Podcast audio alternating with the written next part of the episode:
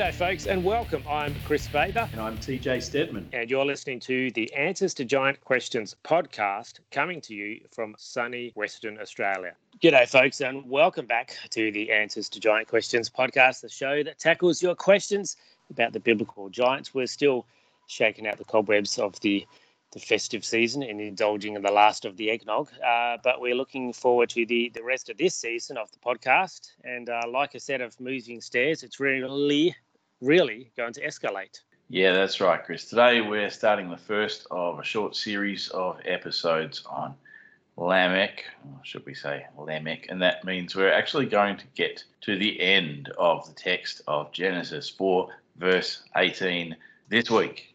Wow.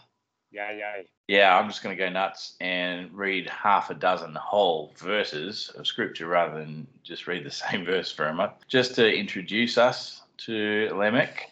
Excellent. That'll be a good change. I know, right? We're not going to address all of this text right now, but as I say, we'll be spending a few weeks on this as a whole. So get excited because if you've read my book, you have some idea of what's coming. This is going to get really interesting.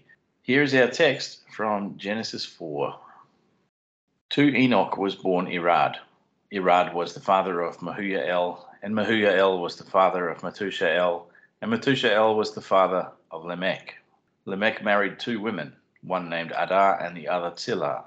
Adah gave birth to Yaval. He was the father of those who live in tents and raise livestock. His brother's name was Yuval. He was the father of all who play stringed instruments and pipes. Zillah also had a son, Tubal Cain, who forged all kinds of tools out of bronze and iron. Tubal Cain's sister was Naamah. Lamech said to his wives, Adah and Zillah, listen to me, wives of Lamech, hear my words. I have killed a man for wounding me, a young man for injuring me. If Cain is avenged seven times, then Lamech seventy seven times. So, after all that, we still have to go back to verse 18 and finish what we started. Methushael was the father of Lamech. Once again, and for the last time, we have this weird language of a man fathering his son as if he was giving birth like a woman. And again, just like Henry Ford was the father of the automobile and never once actually gave birth to a car, Methushael was the father of Lamech. Except that statement doesn't make any sense unless you remember that these names carry meanings and what that means is that we need to understand Lamech. Now, I'm not going to come out and endorse drinking games, but if you're taking a shot every time I said Lamech's name wrong, you'd be tipsy already. I'm not going to try and kill you with alcohol poisoning. It's Lamech. The trouble is that Hebrew grammar does not necessarily translate well into English in certain situations. And in particular with this name, because the very first time that we come across this name is at the end of the sentence. That means the form that this word takes is called the pausal form, which is grammatically what Hebrew requires at the end of the sentence. And that means that instead of using the E sound, as in Lamech, we get the A sound, as in Lamech. That's only supposed to happen at the end of a sentence, but Bible translators, in the interest of being consistent, decided to apply it every single time the name occurred from that point on. So we're stuck with it. Now, I've mentioned that little grammatical anomaly a few times in recent episodes, and you must be wondering why I keep bringing it up because it doesn't really sound like a big deal. You know what, Tim? I was just wondering why you keep bringing that up because it doesn't really sound like a big deal. Fair enough, mate. Well, I will tell you what the big deal is about. If we keep saying this name using the A sound, Lamech, what we're going to miss is something that should be a little more obvious if you're familiar with some common biblical Hebrew that's being used as wordplay here. Remember how I said ages ago that there were only a couple of names in the primeval history that had no precedent anywhere in the ancient Near East? That's right, you did. And you said that Lamech was one of those names. I did. We're talking about a name that does not appear in any context within the ancient Near East in any time period prior to the 6th century BC. You don't even have a basic root here that could be traced back to some other kind of name. We've looked at several names as we went through Genesis 4 so far, and what we found in most cases, and particularly recently as we've been slowly trawling through Genesis 4:18, is that the names started out with some original root and were modified by the author who wished to use it to make a point. But the catch is that there was an original name that was used as the initial premise. Not so with Lamech. The difference with Lamech is that we have, instead of a name being turned into a word that means something else, a word that has been turned into a name. That name was invented right here in the text. Before that, it didn't exist. So, what's going on here then? Are we talking about a, a real name in history or not? Was there actually a person who got this name? It might seem like that's important, and for a lot of fundamentalists, they need it to be an actual name because that's part of how they define scriptural inerrancy. But the truth is, as we've seen in our exploration of the other names so far in this fake genealogy, there is a point to be made that is far more important than the question of whether or not these names belonged to historical figures. So, if there was some real person in history being referred to here, it would seem that it's not really as important as the message being conveyed by the author. Otherwise, the author wouldn't have needed to invent his name out of nowhere. It's just not logical for the fundamentalist crowd to say, if Lamech wasn't a real historical figure, then how do we know Jesus wasn't just made up too? Because the historicity of Jesus is scientifically more secure than the fact that you exist. One doesn't necessitate the other, and you don't get to leverage one against the other and say you need a historical Lamech in order to have a historical Jesus. It doesn't work like that. The slippery slope fallacy is in play here, and there's no need for it. Anyway, I'm going to drop that particular bone of contention and get back to the point. By the way, if you heard me say fake genealogy just now and you're confused, you might want to go back and revisit the earlier episodes in the season to get an idea of what I'm talking about. This genealogy is constructed of names that have been altered, or in this case, invented, for the sake of making a broader point. It's not a line of real people in direct descent from one another.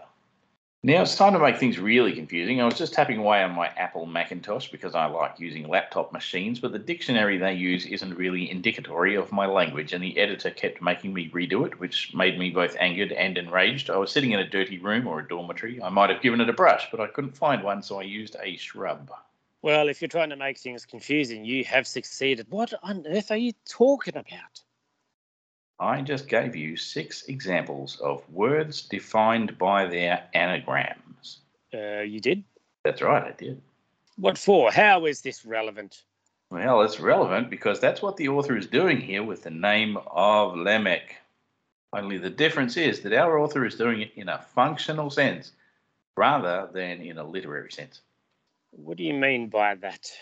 I mean that in the examples I gave, terms were defined by rearranging the letters into other words that provided a definition for the original terminology.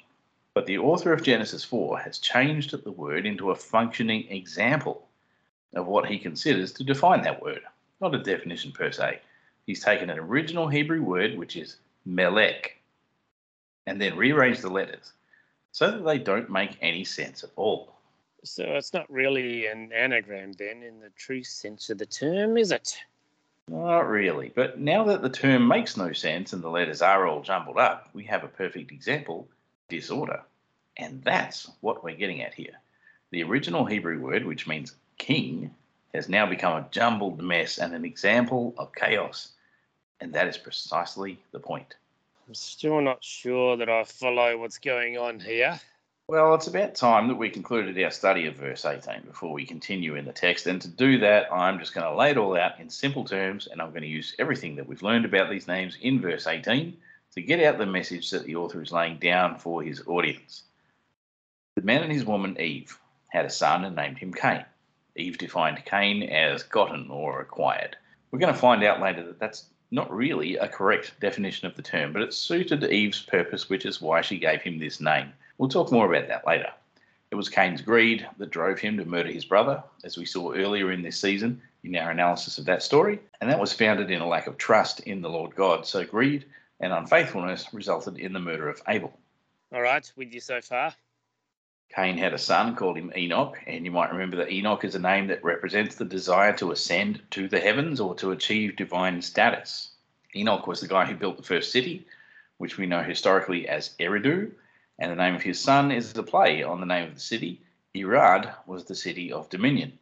Then we got into that part of the story in verse 18 where we have all these men giving birth to men. And what's happening here is that with the establishment of cities, we have a progression of negative outcomes, spiraling out of control one after another. Yeah, I sort of get that, but I'm not sure what to do with it. Like, how does that work as a narrative and how is it relevant to us?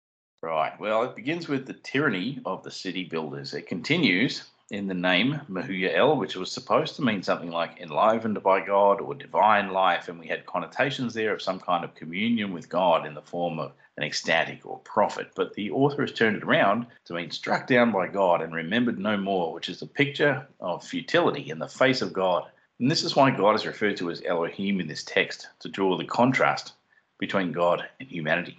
Next, we had Metushael, which was originally supposed to mean man of God, but again, our author has subverted the name and it has become the death of prayer. Now we see that not only has God refused to acknowledge the attempts of mankind to achieve divine status, but he's become hardened against the people who divide him, so that prayers are neither offered nor received. And as I said before, that's a two way street. Now we come to Lamech, whose name is simply an anagram of king in Hebrew, designed to convey the idea of disorder or chaos. Lamech is the king of disorder, he's the king of chaos, and now we have seen the three roles that God gave man in the Garden of Eden prophet, priest, and king, all brought to nothing, utterly silenced, and thrown into chaos. This is what comes of building your way of life around a lack of faithfulness to God. Everything that started with the man in the garden has been building toward this, pun intended. It was the man in Genesis 2 who was supposed to function as the voice of God to humanity, and the priest of God to humanity, and the king who embodied God toward humanity. And it was his inaction and his passivity that resulted in the dereliction of his duties, which culminated in the fall of man at the hands, figuratively speaking, of the serpent.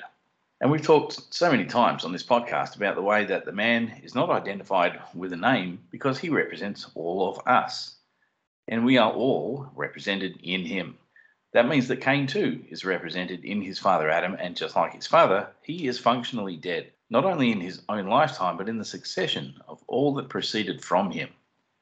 In every respect, the legacy of Cain is the undoing of everything that God created man to be.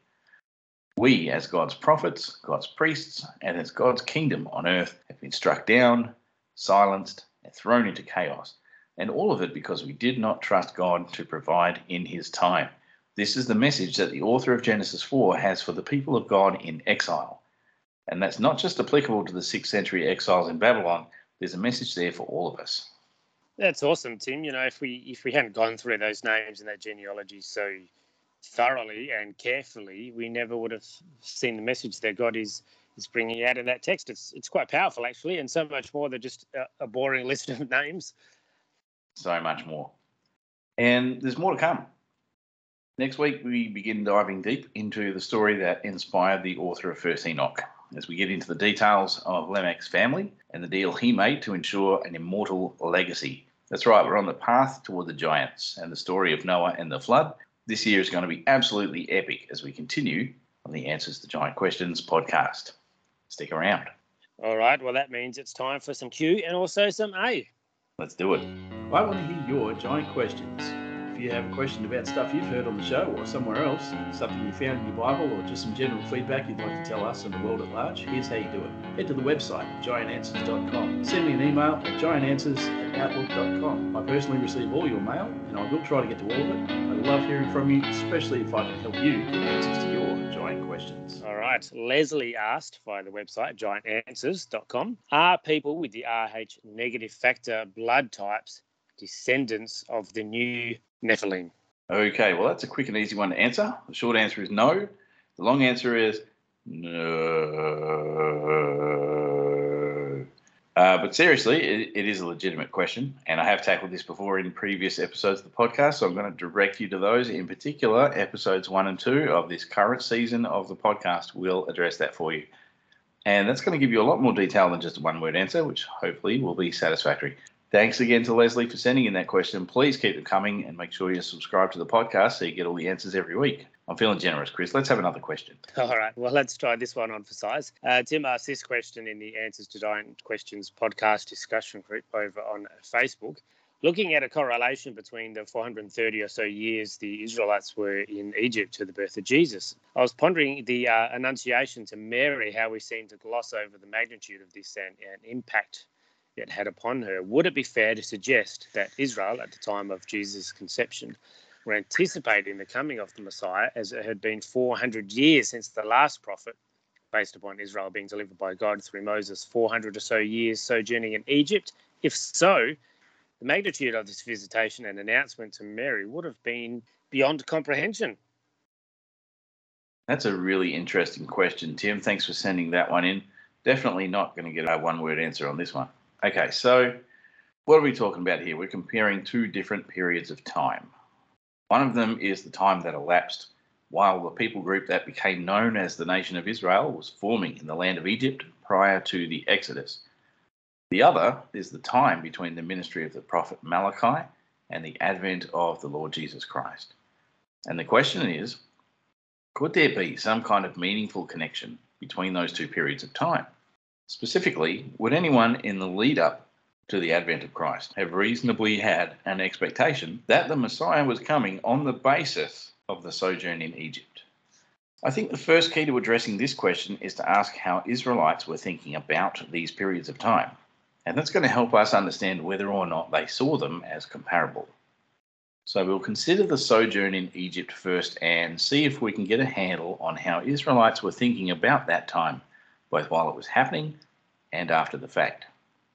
The sojourn in Egypt is considered to have lasted 430 years. That comes directly from Exodus 12, verses 40 to 41, which says, Now the length of the time the Israelite people lived in Egypt was 430 years at the end of the 430 years to the very day, all the Lord's divisions left Egypt.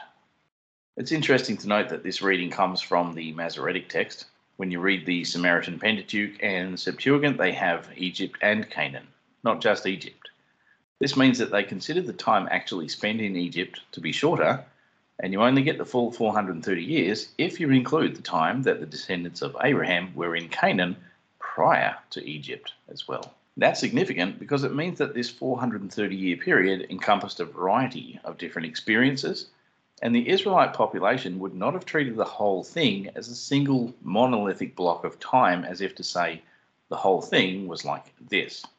So, in there, you have good times in Canaan, bad times in Canaan. You have the time spent as shepherds in Egypt, the time spent in servitude in Egypt, the time spent under oppression in Egypt, and then the escape. So it wasn't 430 years of people longing to be freed from the misery of forced labour in Egypt, although that's how it may have felt by the end of it. And the people of Israel were certainly crying out for deliverance from Egyptian oppression, which is what prompted the Lord to raise up Moses as a deliverer. And Moses did lead them out. And we know the story that Moses did not set foot in the promised land, but Joshua did. And Joshua has a pretty much the same name as Jesus when you adjust for the different translations and the different dialects that the name has been through. So I guess at a stretch, even though you don't end up with 430 years as a nice round figure when you do this, you could show that both of these periods of time that Tim is asking about in his question eventually lead to a deliverer whose name means Yahweh is salvation. That's kind of cool, actually, but doesn't really address the question, which was around the expectation of a Messiah at the time of the advent of Christ. So give it to me. That's true. All right. So, yeah, let's just talk quickly about the so called silent years between the events of the Old Testament and the New Testament. It's known by some members of the Protestant community as the 400 silent years because it was a span where no new prophets were raised and God revealed nothing new to the Jewish people. Many of the deuterocanonical books accepted as scripture by the Catholic Church and Eastern Orthodoxy were written during this time, as were many pseudepigraphical works, the Jewish Apocrypha, and the Dead Sea Scrolls. An understanding of the events of the intertestamental period provides historical and literary context for the New Testament. Not only that, but the abundance of literature produced during this obviously not silent period of Jewish history should provide abundant proof of what kind of expectation was held by the Jews at this time concerning the Messiah and the timing of his coming. This period in Jewish history, which began after the return from exile, had a very different context to that of the sojourn. The people were in the land, and in many cases still returning to the land. Unlike the relative stability of the time in Egypt, this new period was marked by frequent periods of political and national unrest. You had various skirmishes between the Parthian Empire and the Roman Empire, which saw Jerusalem change hands a number of times. None of this correlates really well between the sojourn and the Second Temple period. It was actually the prophet Daniel who was able to narrow down the timing of the Messiah, and I tend to take an early date for Daniel, so I see that as a prophetic foretelling of the Messiah's coming. Daniel doesn't predict the Advent, though. Daniel's timeline is actually fulfilled on Palm Sunday, on the day when Jesus rides into Jerusalem on a donkey. And he gets that exact right down to the very day. But the point is, Daniel doesn't predict the birth of Christ. Nor does he speak of the coming of the Messiah in any kind of terms that would give the reader the impression that he sees this time in which he awaits the Messiah as some kind of second Egyptian sojourn. Likewise, when you consider the Second Temple period material, you really have to draw a long bow to see any kind of reference to the sojourn as a reflection of their present context. Now, I don't claim to be an expert on Second Temple period literature, and if anybody is aware of anything like that in some obscure writing somewhere, feel free to let me know. But I don't see it, and that leads me to think that Jews in the Second Temple period didn't see it either.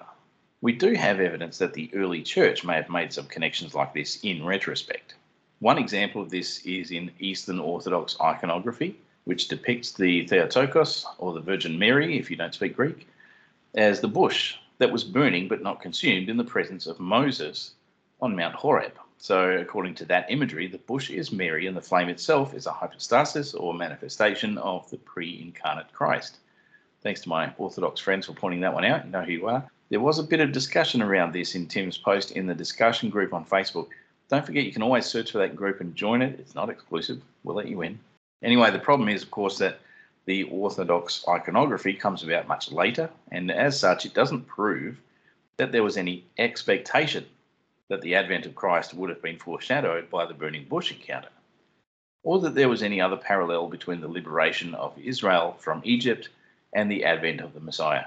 That doesn't delegitimize that perspective. I'm just saying that it doesn't answer the question we're dealing with because it's looking back rather than anticipating the Messiah. We had some other contributions from the Facebook group on this question. One of our listeners suggested that the Greeks may have had some idea that the Messiah was imminent back in the days of Alexander the Great, who had apparently been forewarned in a dream not to destroy Jerusalem. Also, really interesting, however, considering the timeline that this question is focused on, it was the Romans who were in that position rather than the Greeks when Jesus eventually arrived on the scene. That is still a really awesome story, though. Getting back to the whole Romans versus Parthians thing that I mentioned earlier, I was having a chat with a friend of the show, Doug Overmeyer, about this. Um, you might remember him from season two. I had him on as a guest. Uh, that whole situation of tension between these warring states was really quite dramatic for an extended period, coincidentally, centering around the advent of Christ. It turns out that what Herod was so worried about and what had troubled all of Jerusalem so deeply when the Magi arrived from the east looking for the king of the Jews was this idea that possibly these guys were looking for a new Parthian ruler who was looking to depose Herod and take Jerusalem once again for the Parthians. Now, that's a far cry from messianic expectation. What we've got there is the nation of Israel dreading the thought that they are about to be subjected to yet another foreign power imposing some figurehead called the King of the Jews, who is neither Jewish nor messianic in nature. They certainly didn't anticipate such a person to be the deliverer that the prophets had spoken about. So, as far as the political landscape in Judea was concerned, there was certainly nobody going around telling everybody that the people were about to be liberated like the way it was back in the days of Moses. Nobody was whipping out the calendar and comparing dates to try and figure out when the Messiah was going to turn up. They were too busy trying to fly under the radar and just get along with whoever happened to be in charge at the time. Having said all that, we can't ignore the fact that Jesus himself did spend time in Egypt as a child, and the early events of Jesus' life and ministry are written in terms that reflect the experience of the nation of Israel as a whole in their early history.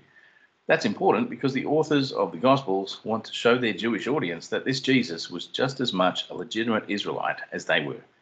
And they've got some very Jewish reasons for that. So there definitely are some parallels between Jesus and Israel, even if we can't make connections between the time of the sojourn and the time between Jesus and the prophets. Speaking of time, I think our time is just about up for this episode of the podcast. Thanks again to Tim for sending in that question and to uh, the other Tim for answering it. And uh, thanks again to everyone who contributed in the Facebook group and that uh, lovely discussion there. Yeah, don't forget you too can get involved in all things giant and otherwise weird that we talk about on the show by joining the Answers to Giant Questions podcast discussion group on Facebook. And as this episode proves, things are just getting more and more interesting as we continue to delve into the pages of Scripture so stick around and don't forget to send in your questions for the Answers to Giant Questions podcast. It's time to wrap up today's episode. But if you want more, don't forget to get yourself a copy of Answers to Giant questions. We're asking readers to please leave a review of the book on Amazon or Goodreads to help it become more visible in search results. Even if you just give it stars, that'll help. But a full review is certainly really appreciated. Please also leave a review of this podcast wherever you found us so that new listeners can find us here on the show in the future, we want to be talking about your stories as well, not just our own. So if you have had a particular paranormal or spiritual experience, we want to hear from you. And we're also looking for your testimonies about how you have found the content and answers to giant questions to be helpful and or useful. Of course, this podcast comes out every week, but you want to make sure you never miss an episode. So if you haven't already subscribed, do that now and you'll get notified when each new episode drops. That's all we have time for today. We'll catch you next time on the Answers to Giant Questions podcast. Thank you for listening to the Answers to Giant Questions podcast, a production of the Raven Creek Social Club. If you like what you heard today, please take a moment to rate or review the show. Music supplied under copyright by Grave Forsaken, graveforsaken.com. You can get the book Answers to Giant Questions by DJ Step on Amazon paperback and. Check out the other podcasts at ravencreeksc.com and go to giantanswers.com questions. Read the blog and catch us on the socials. Don't forget to subscribe to the friends of the show. Send us your questions and stay tuned to this podcast to get answers. We'll see you next time. Until then, stay safe and God bless. Oh, wow. What is that? Look at that eggnog. Is it? Yes, it is. Wow. Where'd you get that? Oh, it's got it's got whipped cream and nutmeg on the top. Mm, Wow. yep. Um, I'm not a rum drinker, so there's no rum in it. Uh, Okay. I've, I've substituted for uh, a little scotch. Interesting. Hmm. Um, so this is eggnog you made yourself, or just from your secret stash? Uh, I I had to uh, liberate the last carton from Woolies. Well done. Set them free. Oh, yeah. So, um, wow, we've uh, we've had a crazy time. I finally, um, a year after renovating the boys' bedroom, uh, ah, yes. Put a remember door on the on the room. They have a, a bedroom door, nice. but I better Lovely. get around to that before they get much older. True. yeah, well done. Hmm. That's good. Yep. Every so often, I'm still reminded that the the kids are still young. Um, today, I had to put a fresh coat of stripes on Declan's toy Tiger. Lovely. Nice work. He's had this thing since he was two, Wow. and the the stripes wear out every year, so Mm. he has to get restriped. So, uh, yeah, Good on you, Dad. kids are still young, which means I'm Still young. not really justified feeling as old as I do. Anyway. Well, your your cool shirt there makes you look young. Yes, bacon and eggs for breakfast. Uh, thanks to uh, my other boy Dylan, chose the uh, pajamas. Bacon and eggs. It's for an excellent dad. All right. And on that note, Speaking of old guys, yes, let's talk about Lamech. not Methuselah. Well, I suppose they're all old, aren't they? Really. Um, all right. You know, Tim, I was just wondering why you keep bringing that up because it doesn't. Really, I'm going to try that again. Nutmeg on the cream. Fantastic. Well done. We made it. I wasn't expecting to. Thank you, Lord. Have a pleasant evening. I will go immediately to bed. We'll have a pleasant sleep. Hopefully. Last night was terrible. There was a storm at like, Yeah, we got it too. There was lightning. No, no thunder, but yeah, lightning. oh, mate, what is got, happening out there? we got Oh, rain. really? Uh, Wow. Olivia terrified of storm, so she got up and Oh, um, you know, at, at the same time, I was in intense pain because I suddenly got like gastro or something. oh, And so I like leap out of the bed. I'm running to the toilet. Then I hear thunder. I'm like, what's going on? well, I'm in the toilet. I hear my daughter running out of the, her room and into the lounge to hide under the covers or something. It was all going Wow. on crazy. It was crazy, man. well, Um, yeah, and you know, today was just a weird day. The kids were out of sorts. Everything was going on. I thought, man, this is going to be one of those days. And then you go, oh, yeah, the internet's pretty bad tonight. I was like, ah, yep, okay, makes sense. Okay. Sleep apnea machine. I'm, I'm renting one for a few weeks, and, and then we're going to buy it. yeah, is it working for you? I'm getting good results when there's not like other random stuff messing Yeah. up. You know, last night, obviously, I got up Yeah. and that kind of ruined things. Um, there was another night where I had had far too much caffeine, so that didn't help me. But outside of those things, uh, it's working well. So instead of my body trying to kill me 65 times per hour in my sleep, um, that's that, that's down to only 3.8 attempted murders. Wow, as far as attempted murders go, that's a good result. Yeah, That's a drastic reduction. that's right. So yes, my body is uh, doing less to kill me in my sleep now that I have That's this good. machine. So I'm pretty happy waking up alive in the morning. Yeah, always a nice bonus. That's how I know it's going to be a good day.